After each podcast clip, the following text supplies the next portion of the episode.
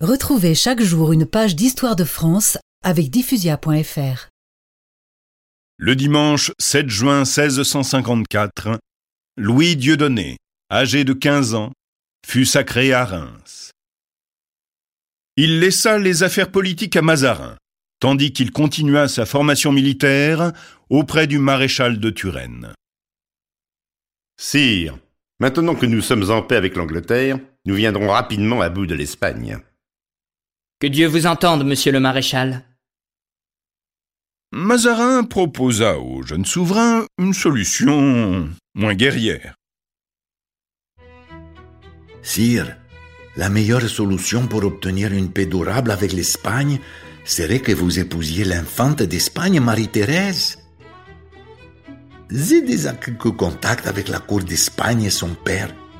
Le roi Philippe IV semble favorable à cette solution.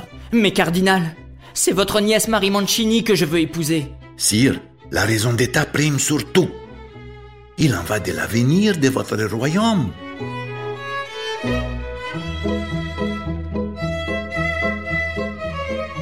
C'est ainsi que le 9 juin 1660, à Saint-Jean-de-Luz, Louis XIV épousa Marie-Thérèse.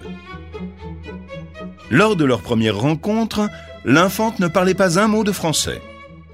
Elle offrit à son époux du chocolat et une orange, fruit alors méconnu à la cour de France.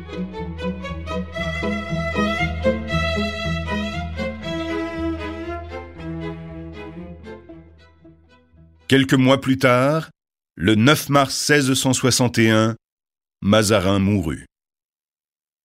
Louis XIV devint alors vraiment roi, et un grand roi.